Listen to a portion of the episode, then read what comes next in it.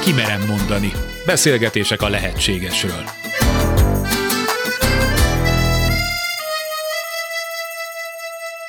Képes-e az ember a nézőpontja a tudata megváltoztatására?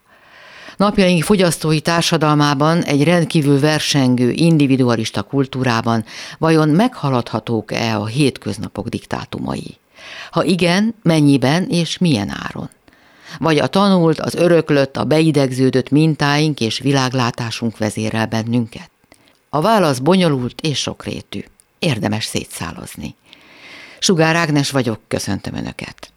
Ebben a sorozatban beszélgetéseket hallgathatnak, a lehetségesről úgy is mondhatnám, egy újfajta tudatosság lehetőségének vizsgálatára indulunk. A két beszélgetőtárs Majer Máté, pszichológus, család- és párterapeuta, és Tar Bence László, filozófus, kulturális antropológus, buddhista tanító. Eckhart Tolle új föld című könyvéről beszélgetünk most már hosszú-hosszú hetek óta ebben a műsorban.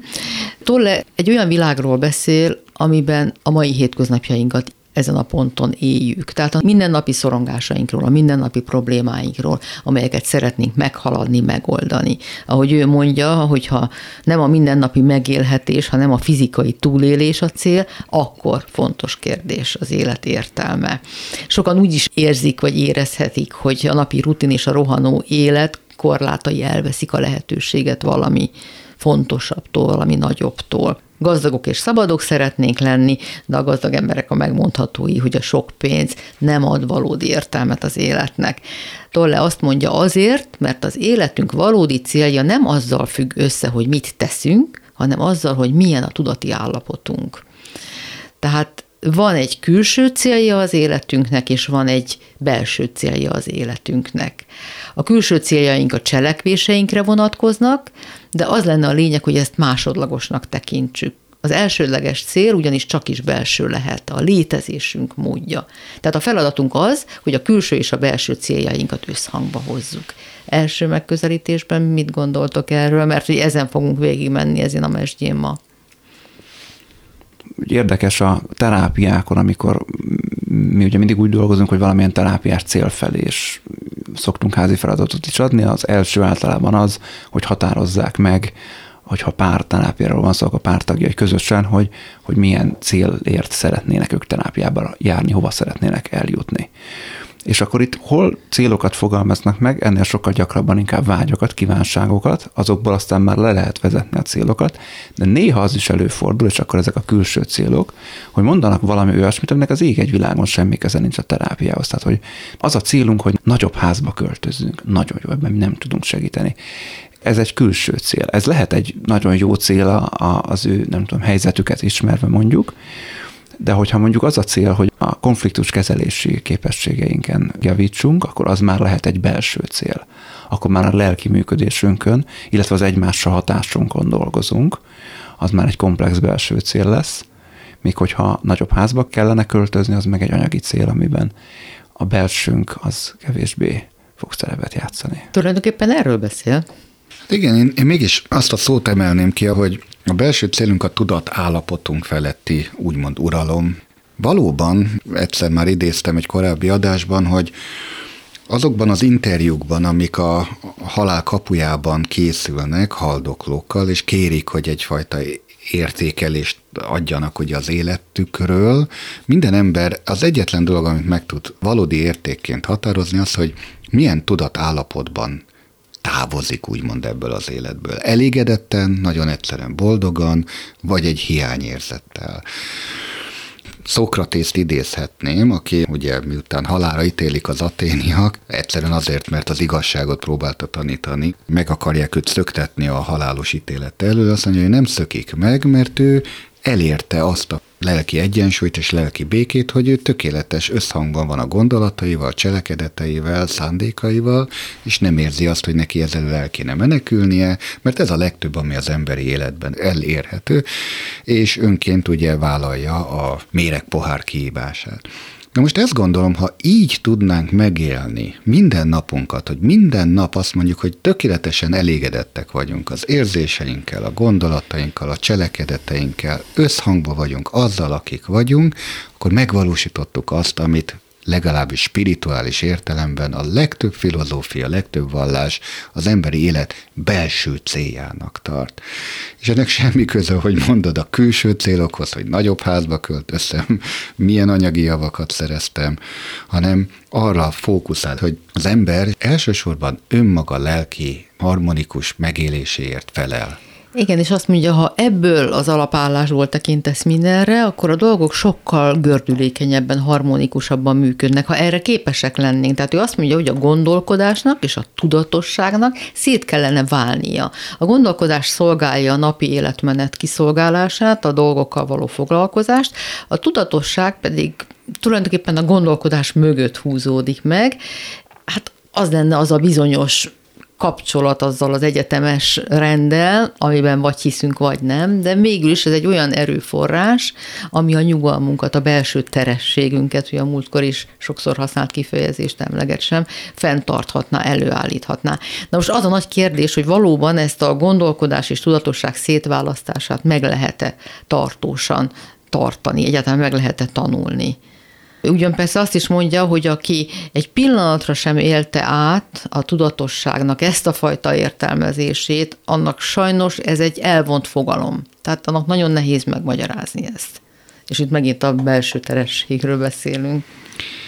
Azért őre nagy hatással van a keleti gondolkodás, és ilyen értem a buddhista tanítás is, ami egyfajta etikai semlegességet is vállal. Ami azt mondja, hogy ha neked például negatív gondolataid vannak, ártó szándékod van, rossz gondolataid, de tudatában vagy ennek, akkor bizonyos értelemben erkölcsi szempontból magasabb szinten állsz, mert tisztába vagy a rossz szándékoddal, a rossz tudattartalmaiddal, a benned levő például a rossz érzésekkel. És még azt is mondja, hogy nem feltétlenül kell ezeket elnyomni, ha tudatába vagy. Ezt azért dobom így be neked, Máté, mert nem tudom, hogy mennyire szándéka a pszichológiának, például egy terápiában, hogy ezeket a negatív érzéseket, negatív gondolatokat semlegesítse, mert azért a buddhizmus azt mondja, ha viszont tudatába kerültél ezeknek, akkor ezeknek az intenzitása csökken, sőt el is enyészik, és egy idő után nem valósul meg. De ennek az a feltétele, hogy te tudatába kerül, hogy benned például ezek a rossz érzések, ártó szándékok megvoltak. Ugye amiről most beszélsz, az egy fontos töréspont az amerikai és az európai pszichológia között. Ugye az amerikai pozitív pszichológia legalábbis annak egy radikális ága a negatív érzésekre, mert amit szubjektíven negatívnak élünk meg, nem morális minősítés ez, tehát a negatív érzéseket, azokat ők morálisan is negatívnak minősítik, és azokat fölszámolandónak tartják. Ugye ezért van a túlgyógyszerezés, hogy ha szomorú vagy, akkor gyorsan szedjél hangulatjavítót, szorongsz, gyorsan szedjél szorongásoldót, és így tovább, és akkor mindig legyél vidám, mindig legyél pozitív. Én szerintem ez életszerűtlen. Tehát én itt az európai hagyományt osztom maximálisan. Mi például terápiában soha nem arra törekszünk, hogy akkor felszámoljuk a rossz érzéseket, a kellemetlen érzéseket, mert azok az érzések is ugyanolyanok, mint az összes többi érzés, simán érzelmek, amiben energia van, és az, az valamerre tudja terelni a szemét. Inkább abban próbálunk segíteni, hogy egyrészt megtanuljon velük együtt élni, rájuk valahogyan válaszolni, és azoknak az energiáját, azoknak a motivációját, ami abból jön, azt tudja használni annak az érdekében, hogy az életét abba az irányba vigye tovább, amerre ő szeretné. A másik gondolat az alapján, ahogy te értelmezted, Bence, nem is tolle eredeti szavai szerint, hogy ugye ez a spirituális hagyomány, ami arra törekszik, hogy a személye jusson abba az állapotba, hogy akkor nem tudom, mindenen fölülkerekedett, és akkor az egy ilyen, az egy ilyen nirvana-szerű állapot. Nekem ez mindig egy ilyen statikus állapotnak hangzik. Oda eljutottunk, és utána nincs tovább. Utána mindig abba vagyok. És nekem ettől életszerűtlen a dolog. A pszichológia nem azt mondja, hogyha ennek a pszichológiai párhuzamát nézem, hogy eljussak oda, hogy akkor mindent, amit csinálok, azt jónak fogadjak el, mondjuk. Tudjam azt mondani, igen, ezt most elrontottam. Ez most marhasság volt, amit mondtam, vagy amit csináltam, de ettől én még nem lettem rossz. Tehát, hogy el tudjam választani azt, hogy én kicsit általánosabban ki és milyen vagyok, és hogy mit tettem vagy mondtam. Ez ugyanaz, én úgy látom. Amikor a gondolatomat és a tudatosságomat Persze. meg tudom különböztetni, tehát azt gondolom, hogy rosszat tettem, nem helyesen cselekedtem, nem helyesen gondolkodtam, de én ezt tudom, tehát tudatos vagyok e felől. Ugyanarról beszéltek. Ez... Hát az az út, de, de nem a cél, mert a cél viszont az, hogy már, már ne is legyen a rossz, hanem már. De legyen. Ez egy félreértése, ha jól tudom, ennek a fajta gondolkodásmódnak. Legyen, jöjjön, megélem a történéseimet, az örömeimet, a bánataimat is, csak nem tapadok hozzá, nem húz le a mélybe, nem repít irreális illúziók világába. Tehát, hogy mindig megvan ez a, ez a teresség, ez a távolság, ez a tudatosság felől, hogy mi történik. De ez nem jelenti azt, hogy ne érezhetném jól, vagy akár rosszul magam egy helyzetben.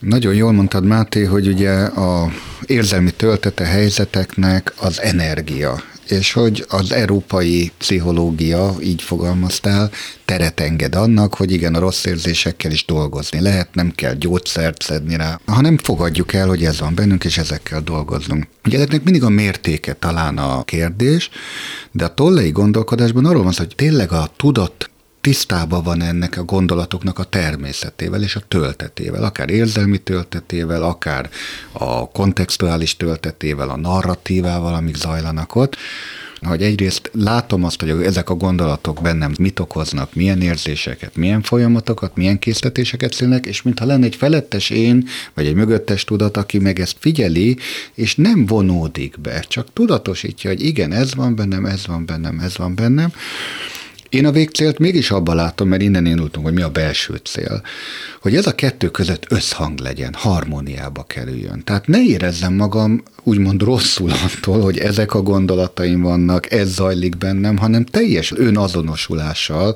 meg tudjam élni, hogy igen, ez vagyok én. Ezek az én állapotaim, Szerintem, aki ilyen értelemben önazonos, és fel tudja vállalni azt, ami benne van, az megélheti azt a tiszta jelenlétet, amiről Tolle azt mondja, hogy na ez az a tiszta tudatosság, amiben már nincs távolságtartás, a jelen pillanat, az itt és mostban történő dolgok és a megélő szubjektum között és még egy kicsit tovább árnyalja ezt, megint behozza a pszichológiai idő fogalmát, ugye azt mondja, hogy az életünk teljességét, kibomlását mindig valahol a jövőben keressük, hogy majd egyszer meg fog történni.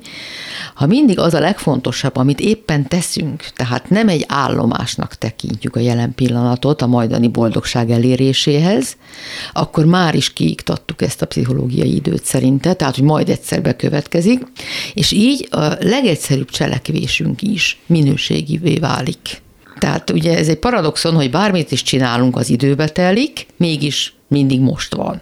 A belső cél szerint az idő kiiktatása, a külső célok esetén ez nem lehetséges természetesen, hiszen valamit meg akarunk valósítani, valahova el akarunk érni, de ez legyen mindig másodlagos, mondja ő. És azt mondja, hogy valahányszor szorongunk vagy feszültek vagyunk, akkor átvette a külső cél az irányítást elhagytuk azt, hogy a tudati állapotunk az elsődleges.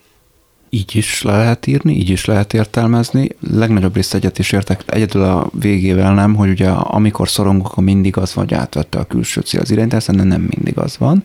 Nagyon sok minden miatt szoronghat. De valami külső hatás az, ami átjön a pillanatba, amikor szorongunk, hiszen vagy egy múltbéli dolog miatt, vagy egy tanult dolog miatt, vagy egy kapott élmény miatt, és ez mégiscsak egy külső dolog, ami akkor ott megszületik, ne? Hát igen, ez a jövőben keresem a boldogságomat, ugye, és hogy valóban a jelen pillanatot csak az oda vezető útnak tekintem, ez biztos, hogy egy nagy tévedés. Még akkor is, hogyha a jelen pillanat épp abban a formában, amiben megjelenik negatív érzelmi töltésű, tapasztalatban tudom, hogy én ki tudok zökkenni negatív hangoltságaim kellős közepén. Például, amikor tetten érem magam, hogy hú, de jól haragszom most, és van egy ilyen, egy ilyen vicces, szinte egy ilyen humoros felismerés, hogy mennyire belehergeltem magam mondjuk egy szituációba, vagy egy vitába, hogy hirtelen úgy kiesem belőle, hogy rájössz arra, hogy még a haragvásban is van boldogság, hogy boldogan tudok haragudni egy helyzet. Velünk ma reggel történt meg, hogy a kutya fölugrott egy székre, amire nem kellett volna, a székkel együtt becsúszott a virágálvány alá, ezzel levert két hatalmas virágcserepet, ami kripityára törtek, üveg hatalmas robajjal, a férjem a fürdőszobában volt, én elkezdtem ordítani, ő kirohant, azt hitt, hogy leestem a lépcsőn, ez olaszos volt, és úgy élveztem, hogy kiabálok. És tényleg ugyanezt éltem meg én is, hogy jó volt kielni magamból ezt a meglepett haragot, meg egy kicsit a kutyát is akartam nevelni, hogy ne csináljon ilyeneket. Igen, szóval ezzel a részével természetesen egyetértek, hogy amikor a, a jelen az a jövőnek az eszköze, az, az nem az életünk élvezetét szolgáló megközelítés semmiképpen. Ugye sok minden tud bennünk szorongást szülni, nem csak a mi belső rágódásaink. És ugye itt van a dinamizmus, hogyha el is jutott a teresség állapotára, hogy ezt toll leírja le, ez nem azt jelenti, hogy ebből soha nem fogunk kizökkenni. Tehát egyszer eljutottunk oda, akkor utána mindig abba vagyunk hanem inkább valami olyasmit, hogy abból időről időre erős érzéseket kiváltó jelenségek be fogják szűkíteni a tudatunkat, de oda vissza fogunk tudni térni. Hát igen, azért az előző adásra hagy utaljak vissza, amikor arról beszéltünk, hogy amikor az ember így kiesik például egy pillanatnyi, például haragból, vagy egy ilyen dühösségből, és hirtelen átfordul egy totális ellenkező érzelmi állapotba, például vicces lesz, akkor mondhatjuk, hogy megélheti ezt a diszociatív személyiségzavart. Hogy az előbb egy pillanattal ezelőtt még tök mérges voltam, most már tök vicces ez az egész, hogy akkor ki vagyok én? Az, aki haragszik, vagy az, aki ezen az egész haragon nevet például? Nekem néha szokta baráti társaságban, hogy haragudjak már, hagy legyek mérges, szokták mondani, amikor azt mondod, most tényleg ezen mérgelődsz. Hát igen, én hagy mérgelődjek ezen, és akkor valóban én sokszor eljövök, hogy de hát miért akarom én őt ebben megakadályozni, hogyha ő ebben akarja most megélni magát, hogy ő most ezért haragszik, Hát látják rajtam, hogy nem veszem komolyan, de sok embernek elég ennyi, hogyha valaki ott áll mellette, és esetleg egy másik perspektívát képvisel, egy másik nézőpontot. Vagy a... behúz egy hatalmasat neked egyszer. Az is egy másik nézőpont. Lehet, igen. De csak ennyi, hogy, mert itt erről beszélsz, hogy teret adni. Mit jelent ez a távlati perspektíva? Hát nagyon gyakorlati szinten, és bocsánat, hogy ilyen társadalmi vonatkozásban mondom, adjunk teret egymásnak, a másként gondolkodásnak, a máshogy látásnak, hogy valaki valamint fölhúzza magát, a másik ember meg nem. Az egyik ezért haragszik, a másik ugyanazért nem haragszik, mert valami más perspektívát, más nézőpontot képvisel, és ha csak annyi nyitottság megszületne bennünk egy élet alatt, hogy kíváncsiak legyünk, hogy miért te hogy látod, és hallgassuk meg egymást, és folytassunk párbeszédet, na ezzel a tudat terét tágítjuk ez már egy nagy előrelépés lenne, de ő is mond receptet arra, hogy hogyan békíthető össze a külső és a belső cél, úgy, hogy felismerjük, hogy az egész életutunk jelen pillanatokból megtett lépések sorozatából áll. Mivel mindig az az egy pillanat a valóságos, amiben éppen vagyunk, ezért megtanuljuk minden figyelmünket a pillanatnak szentelni. Úgy is mondhatjuk, hogy az, hogy a jövőben mi hogyan valósul meg, az a pillanatnyi tudatállapotaink függvénye. Így van vajon? Így van, csak azért gondolkodtam, hogy ha egyedül lennénk, kicsit ilyen szolipszista megközelítés, ez mintha ez csak rajtunk volna, én azon gondolkodtam, hogy azért nem merem azt mondani, hogy igen, ez így van, mert nem vagyunk egyedül, hanem egy kollektív tudatosság alkotja a jövőt és a következő pillanatot. Nem vagyunk ennyire világteremtő pozícióban. Azzal együtt, hogy persze a keleti misztikában van olyan elképzelés, hogy a magasabb, és ez most már megint egy furcsa kifejezés, de magasabban realizált személyeknek a tudati elvárása esetleg jobban formálják a jövőt vagy a valóságot, mint azok, akik nem. Én ezt, ezt nem így tapasztalom. Én azt gondolom, hogy ebbe teljes az egyenrangúság és az egyenjogúság. Az emberek közösen teremtik a, a jövőt és a jövő pillanatot, bármennyire legyen az én tudatom tiszta és békés és, és ha én egy haragvó embertömeg közepébe találom magam bennem, bármennyire a legnagyobb belső béke van, nagy tömegeknek a negatív érzései fognak dominálni, és nem a feltétlen az enyém, és az ő, ő elvárásaik fogják a jövőt megteremteni. És hogyha a saját konkrét külső céljainkra bontjuk ezt le, tehát az, hogy a saját külső céljainkat milyen hatásfokkal valósítjuk meg, az vajon mennyiben függ a tudatállapotunktól? Hát az egyéni szinten, ha egyéni célokról beszélünk, akkor biztos, hogy ez így igaz, persze, mikroszkópikus szinten, vagy az életnek a kisebb dolgaiban, az egyéni célok megvalósításában mindenképpen, a saját tudati elvárásaink, a jelen pillanatban alkotott jövőképeink szerintem nagyon erősen befolyásolják azt, hogy mit várhatunk a jövőtől, de elsősorban a saját cselekedeteink által. És itt azért hagy hozzam be a buddhista tanításnak azt a gondolatát, hogy ugye a gondolkodás azért a, a szavak és a cselekedetek ken keresztül valósul meg. Tehát nem elég gondolnunk, hanem akkor úgy is kell beszélnünk, cselekednünk, hogy ez, ez meg is valósuljon. Uh-huh. Egyrészt nagyon fontos a perspektíva, hogy ugye mekkora a fókusz. Minél inkább személyesebb a fókusz, annál nagyobb lesz annak a mértéke, amennyire mi erre tudunk hatni, és ami belső állapotaink erre tudnak hatni. A másik, ami eszembe jutott, hogy talán érdemes ezen a ponton szétválasztani a vágyakat meg a célokat. Én mondhatom, hogy nekem az a célom, hogy legyen unokám de ez valójában a vágyam. Azért, mert az lehet a célom, amire van kontrollom, hogy legyen unokám, arra nincs. Azt is mondhatom, hogy az a célom, hogy legyen párkapcsolatom. Erre már sokkal több kontrollom van, de minimum egy másik emberhez majd még kelleni fog, és hát rajta is múlik, hogy akkor legyen nekem párkapcsolatom. Az ő személye változhat, tehát a nagy számok törvénye szerint előbb-utóbb, ha én ebben nagyon elkötelezett vagyok, és mindent megteszek ezért, akkor előbb-utóbb lesz is párkapcsolatom de hogy mikor, azt már nem tudom ilyen nagyon direktbe befolyásolni. Nem is mondja ő se, meg fog valósulni, hogyha a tudati beállítódásod e felé. De ha mondjuk egy lakatlan szigeten élsz, és ott szeretnél párkapcsolatot, akkor hát csalatkoznod kell majd. Hogy mindig ott van azért a külső környezeti realitás is. Mindig csak annak a lehetőségein belül igaz, és nem azokon túl, nem azok fölött. De azért nagyon sokat számít mégis, hogy mi a, mi a saját elvárásunk saját magunkkal és a megtörtént dolgainkkal hát én, én ezt azért nagyon szeretném igenis megerősíteni, hogy én azt gondolom, hogy valóban a saját tudati elvárásaink, elsősorban önmagunkkal szemben támasztott tudati elvárásaink döntően befolyásolják valóban a sorsunkat, a jövő pillanatokat, az, hogy mi mire visszük ebben a világban, és azért újra hangsúlyozom, a megfogalmazások. Ott kezdődik, hogy tudok-e szavakat alkotni egyáltalán arról, mire vágyom, és ezt valóban célként meg tudom-e határozni. Igaz ez a szétválasztás. A kettő nem ugyanaz. Nagyon sok emberrel találkoztam már életem során, aki nem merte a vágyait megfogalmazni, nem merte kimondani, hogy valójában mire vágyik. Hát hogy gondolja az ilyen ember, hogy az meg fog valósulni, ha megnevezni sem meri, hogy milyen jövőt szeretne magának. Tehát tényleg nagyon fontos, hogy mi a jövőképet. Hát aki nem tudja ezt szavakban megfogalmazni, az hogy fog cselekedni? Talán itt kezdődik valóban az egész, hogy meg tudod-e fogalmazni egyáltalán.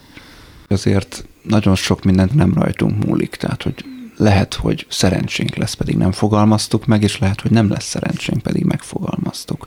Az, hogyha megfogalmazzuk, az a esélyét növeli meg annak, hogy akkor abba az irányba fogunk tudni mi elmozdulni az életben, de nem garancia rá. És a megfogalmazás sem elég, én úgy tapasztalom. Kell egyfajta meggyőződés is. Mert pusztán a szavak, a gondolatok, azok nem mindig meggyőződéssel, egyfajta belső erővel vagy hittel párosulnak, mintha az is kellene hozzá. Hát a tetterős bizonyos keleti hagyományokban különböző erényeknek a kombinációja teremti meg a valóságot, és ebben a, tényleg a tudati ráeszmélés az első, a gondolati csírák, hogy egyáltalán merek-e rá gondolni. És ezt azért fogalmazom ilyen erősen, hogy merek-e rá gondolni, mert elképesztő, hogy hány ember még csak a gondolatok szintjén sem mer nagyot gondolni magáról, mert akár olyan környezetből jön, ahol erről ne nevelték, hogy ne gondolj túl sokat magadról, és az, amit, mikor azt mondják, hogy ne gondolj túl sokat magadról, akkor ez azt jelenti, hogy ne gondolj magadról semmit. Tehát ott kezdődik, hogy egyáltalán felszabadítani az embereket tudati értelemben, legyenek bátrak, ahogy mondtad egyik korábbi adásban, hogy egyáltalán pozitív énképük van-e, hogy kimerik-e mondani egy tükör elé állva, hogy szeretem magamat, hogy bízom magamban, hogy van erőtudatom, merek cselekedni, érezni, gondolni, és akkor nagyon sok ember persze eljut gondolatba ide, hogy igen, beszél is róla, csak nem csinál semmit. Tehát odáig elvin, hogy akkor mi az első lépés? Mondtad, hogy párkapcsolatot akar valaki, ha egy lakatlan szigeten él, nincs rá lehetősége, akkor ne élj ott. Akkor, akkor építs hajót, tutajt, úsz át a tengeren, de változtass meg a körülményeidet, mert ott nem lesz meg. hogy ideig eljut-e valaki, hogy akkor valóban változtat is és cselekszik-e valamit, hát ez a nagy feladat. Van például a Talmudban egy nagyon érdekes példa erre, hogy van egy bűnös városban lakó ember, aki rájön arra, hogy a bűnvárosában, és el akar jutni a bűntelenek városába, és elindul az úton a két város között, de meghal az úton. És akkor kijönnek a, a, a jók városából a bölcsek, és azon tanakodnak, hogy na vajon elnyeri az üdvösséget, annak ellenére, hogy nem ért el a városba, és ott egyértelműen az a döntés, hogy igen, igen, igen, mert felismerte, hogy az a helyzet, amiben van, az bűnös és helytelen, és igenis megérdemli a megváltást. Na hát ez nagyon hasonló a keleti gondolkodáshoz is, hogy lehet, hogy nem egy életidő alatt fogod elérni azt a célt, amit kitűztél magadnak, és ott van az reinkarnáció ígéretében, ugye, hogy majd egy következő életben, vagy a rákövetkezőben, de ha a szándékod megszületett, akkor az a szándék nem egy életen, hanem az örök léten át is elkísérhet. Hmm a külső céljaink ugyebár különbözőek, változóak, múlékonyak is, sokakat mégis egy megváltozott külső körülmény indít el a befelé fordulás útján. Ez az egyik lehetőség. Másik út az, hogy képesek vagyunk bizonytalanságban élni. Tehát amikor megbékélünk a bizonytalansággal, vagyis a tetteinket nem a félelem határozza meg, és nem akadályoz minket a cselekvésben. Szóval, ha ezt a bizonytalanságot nem tudjuk elfogadni, akkor félni kezdünk. Ha meg el tudjuk fogadni, akkor jelenik meg az az éberség, az az elemenség, az a kreativitás, ami segíteni fogja a bátrakat, mondja Tolle bizonytalanságban általában nem nagyon tudunk jól létezni, de hogyha az egyébként objektíven bizonytalannak látható helyzetet mi nem így tekintjük, akkor az másfajta érzéseket fog belőlünk kiváltani. Nagyon sok ember azért nem változtat munkahelyet akár, vagy körülményeket, mert egyszerűen fél. Erről beszél, erről a fajta félelemről, hogyha merjük a bizonytalanságot vállalni, lelki értelemben, akkor az erőt is ad. Ezt a bizonytalanságot előbb Máté úgy nevezte, hogy szerencse is kell hozzá. És ugye ez az idézet, amire Tolle utal, hogy a bátraké a szerencse, ez latinon azért úgy hangzik, hogy fortuna fortes adiuvat, tehát az erőseket pártolja a szerencse. A fortes az nem bátrat jelent, hanem erőse. Bátrat már én mondtam, ő nem írta. Ja, ő nem így mondja. Nem. De ez nagyon fontos, az erőtudat, valóban. Na is itt jön az evolúció, amit a múltkori adásban emelgettünk.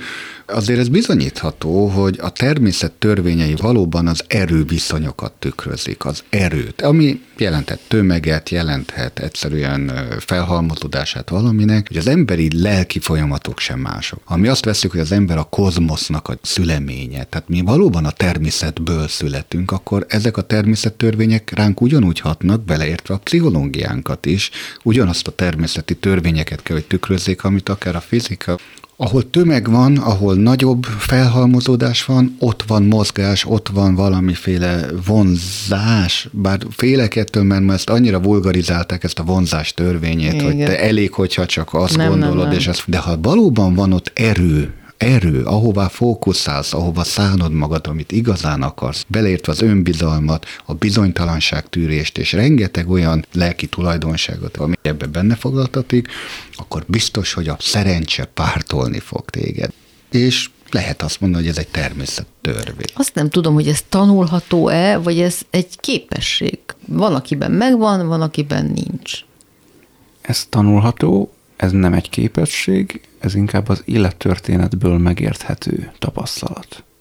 Volt már azt hiszem szó ebben a sorozatban is arról, hogy a tanult tehetetlenség állapota, ugye a kutyusok, akik átugorhattak a ketrec másik oldalára, és akkor nem kaptak elektrosokkot, és a másik csapat kutyus, aki meg nem ugorhatott át eleinte, és mindenképpen megkapta az elektrosokkot, majd megengedték neki, hogy átugorjon, de már akkor se ugrott. Tehát ugye ez a tanult tehetetlenség nem túl állatbarát kísérlet, és aki ugye ezt tanulta meg, hogy akármit teszel, annak úgyse lesz hatása. Mert lehet így fölnőni, vannak ilyen élettörténetek, amik ezt tanítják. Neki nagyon-nagyon nehéz lesz kilépni.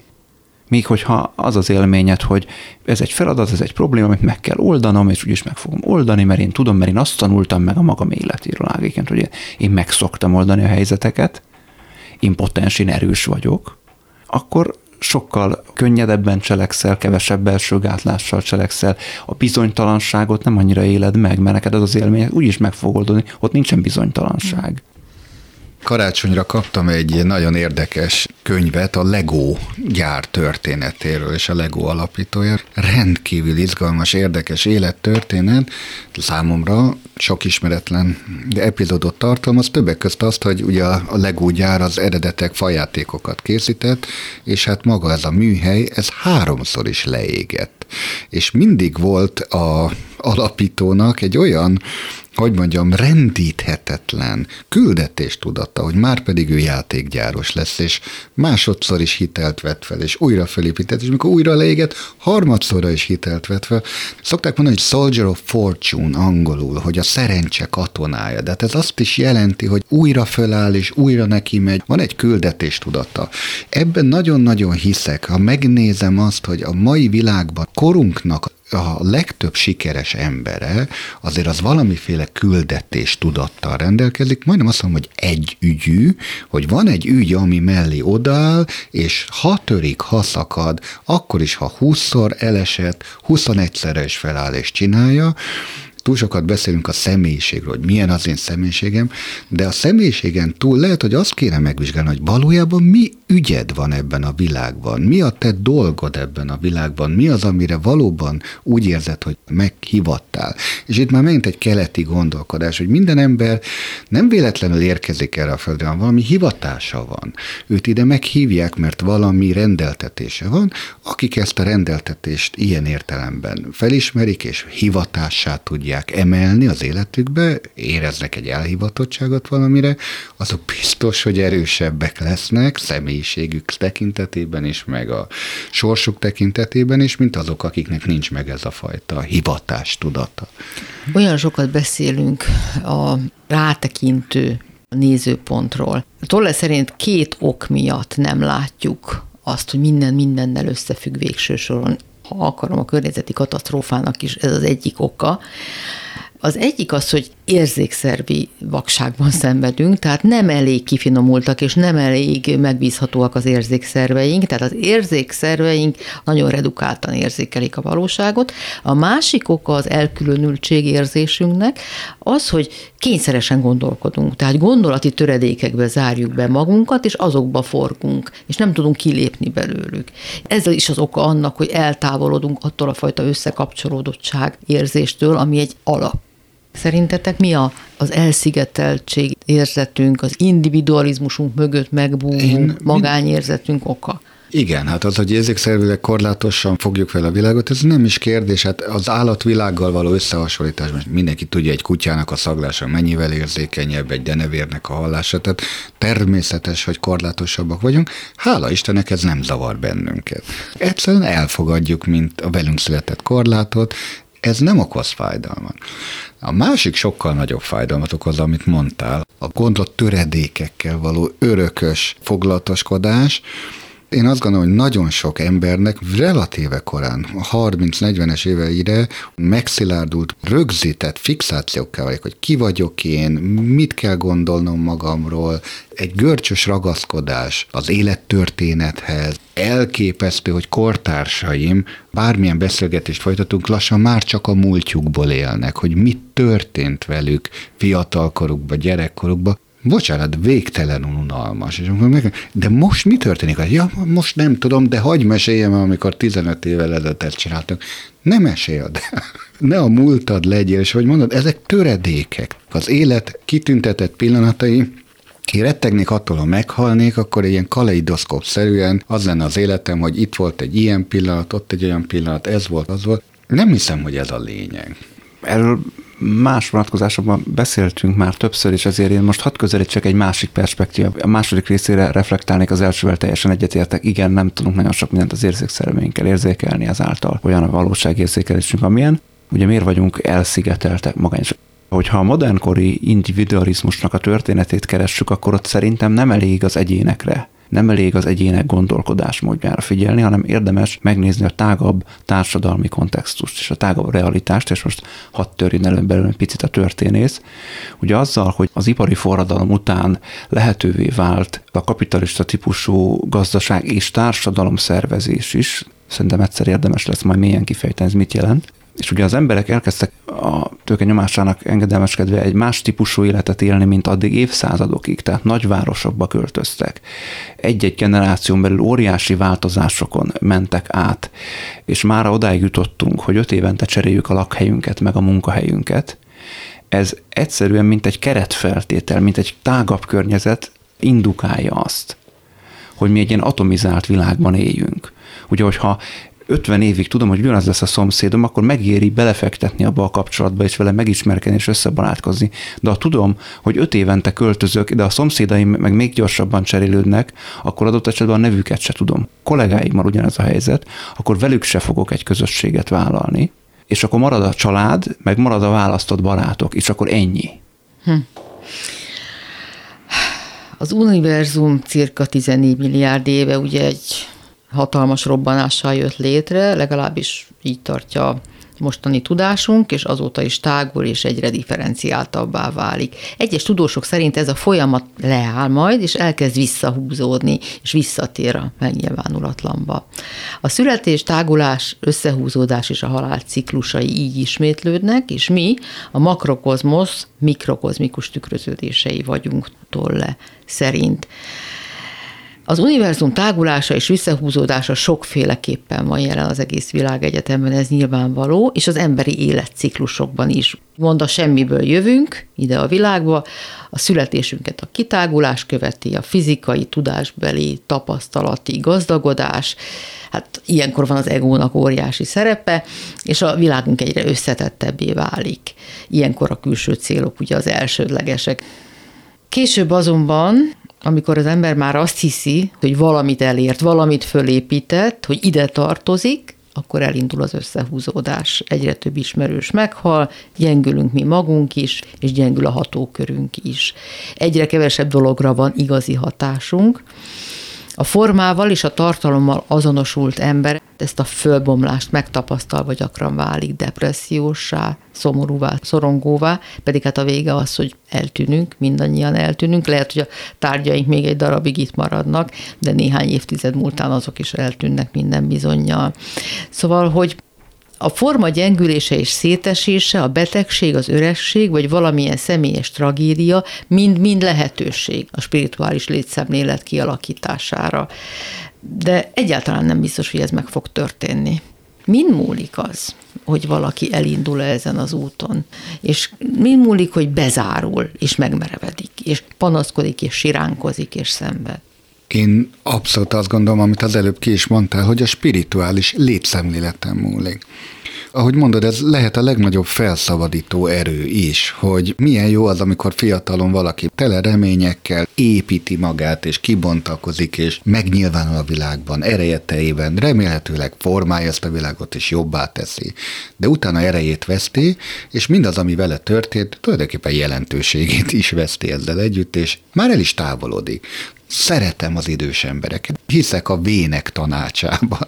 Hiszek abban, hogy az idős embereket meg kell kérdezni, mert ők a saját életükhöz való viszonyukban is már nem olyan szenvedélyesek, már nem vesznek bele mértéktartó távolsággal kezelik nagyon gyakran a velük történteket, mert rájönnek, hogy mégse volt annyira jelentős, mégse volt annyira nagy, és annyira centrális, mint amilyennek megélték hogy most szeret, nem szeret, kapcsolat, nem kapcsolat, kitüntettek, előreléptettek, nem tudom én, nagyon érdekes meghallgatni a véneket, hogy mit tartanak ők igazán fontosnak, és itt jön, hogy nagyon szép az, amit Tollem mond, hogy a legtöbb idős ember pont ugyanezt éli meg, hogy az életet egy ilyen hatalmas folyamnak és áramlásnak írják le, ahol Születnek a következő nemzedékek, az unokák, már megélik az előttük járók elmúlását, a jövő érkezését, és sokkal szebben írják le azt, hogy ők maguk is egy ilyen hatalmas folyamnak csak egy alkotó elemeik voltak, és a legtöbb, amit megtehettek, azt, hogy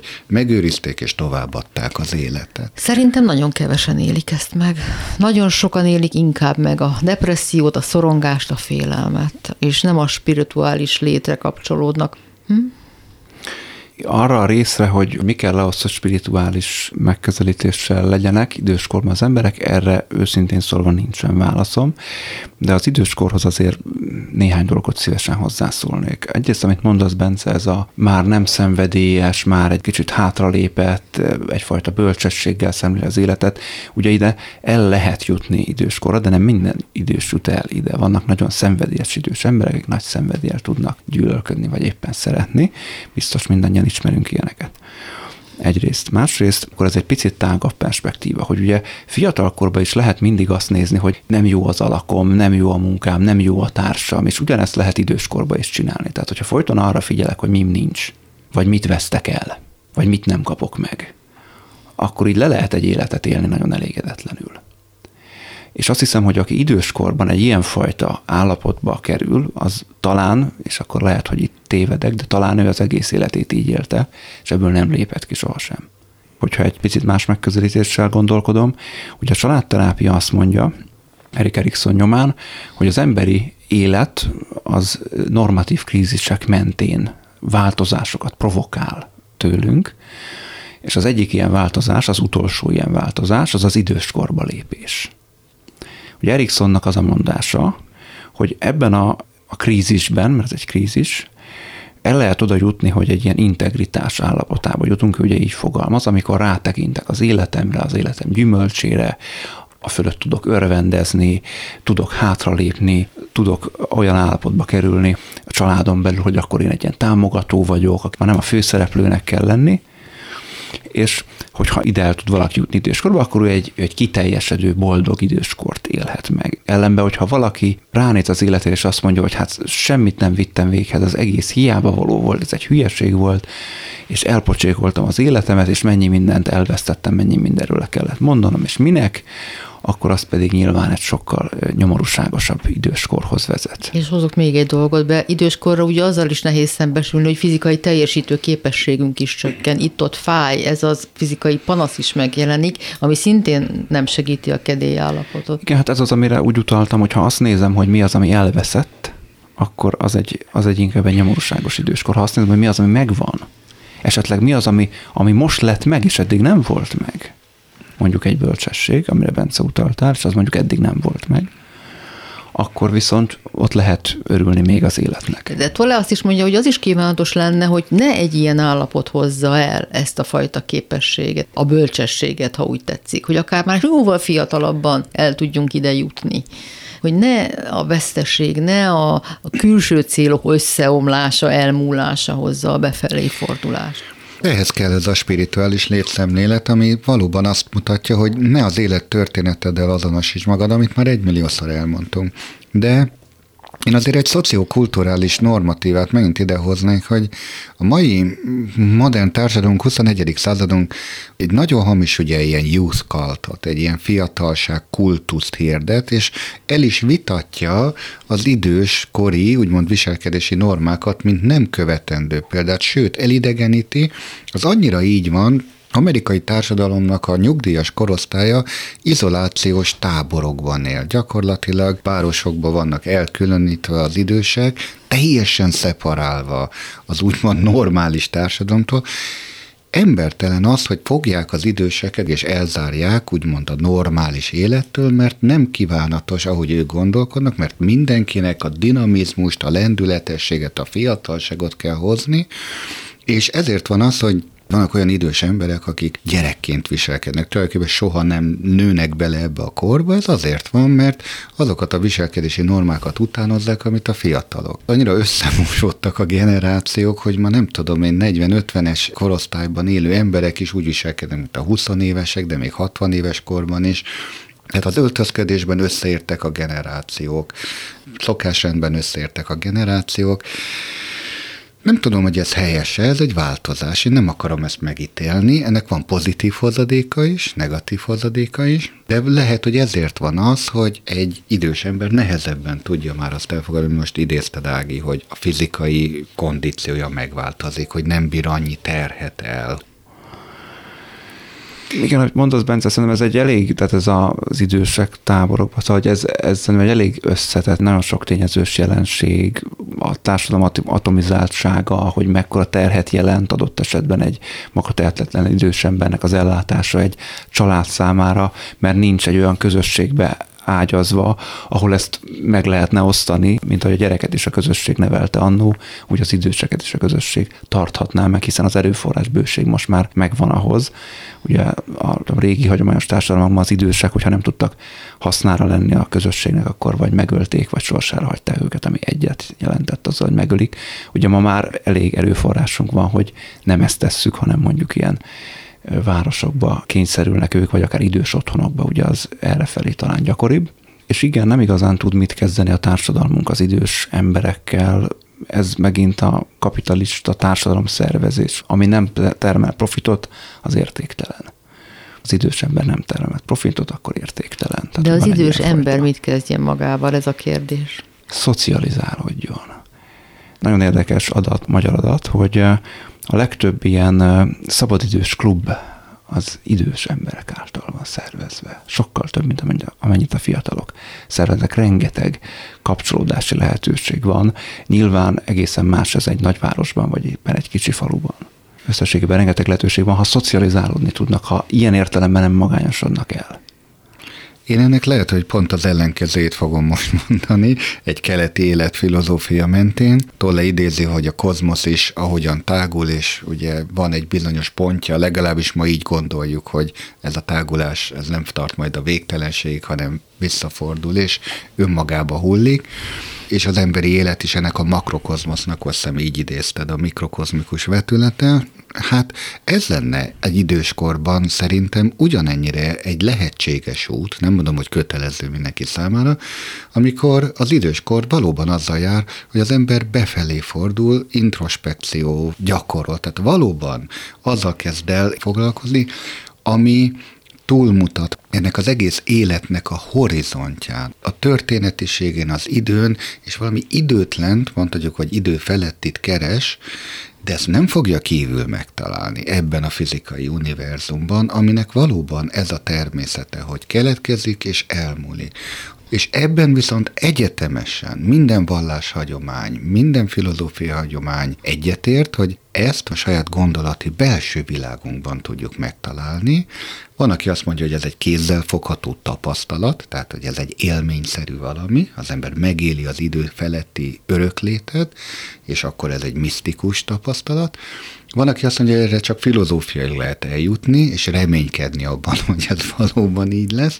De azt gondolom, hogy nagyon sok idős ember ebben leli meg a békét végül, hogy rájön arra, hogy van valami, ami nem ez a történeti horizont, nem ez a külső világ, hanem metafizikai, ennek a fizikai valóságnak egy másik vetülete, ami az időtlenségben, az öröklétben létezik. Mm, de szép végszó. Eckhart Tolle Új Föld című könyvéről beszélgettünk az elmúlt hetekben. Nagyon divatos volt ő egy időben, nagyon sok követője volt, és megvalom, nagyon felületesen olvastam valaha nagyon régen ezt a könyvét. Most újra elővettem. Nagyon sok elgondolkodni való merül fel benne, de nem kell vissza-vissza térő érzésem az, hogy mi nem így vagyunk összeszerelve, hogy ez gyönyörű szépen hangzik leírva, kimondva, de nem követhető. Ezzel együtt nem mondom, hogy nem érdemes elgondolkodni egyik-másik kijelentésén. Azt gondolom, hogy az, ennek a könyv megírásának a szándéka nélkül nem értelmezhető a könyv maga. Tehát, hogy világos kell, hogy legyen, hogy a célkitűzése az, hogy az emberi életben megjelenő szenvedésnek a gyökér okait felszámoljuk. Így nézed, akkor egy érthető filozófiai értekezés. De ez nem egy pszichológiai útmutató, és végképp nem arra szolgál, hogy szélsőséges érzelmi helyzeteket megélő kvázi pszichológiai segítségre szoruló embereknek útmutató legyen. Máté, anélkül, hogy olvastad volna ezek alapján.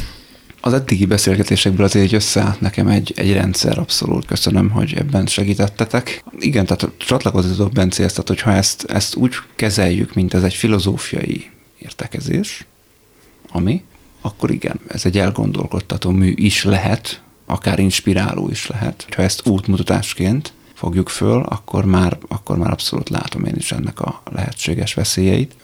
És hát nyilván egy hit kérdése is, hogy hogyan állsz ahhoz, amit ott ő leír. Mi lehet az oka az elképesztő népszerűségének? Talán ma már nem annyira, de 10-15 éve elképesztő népszerű volt.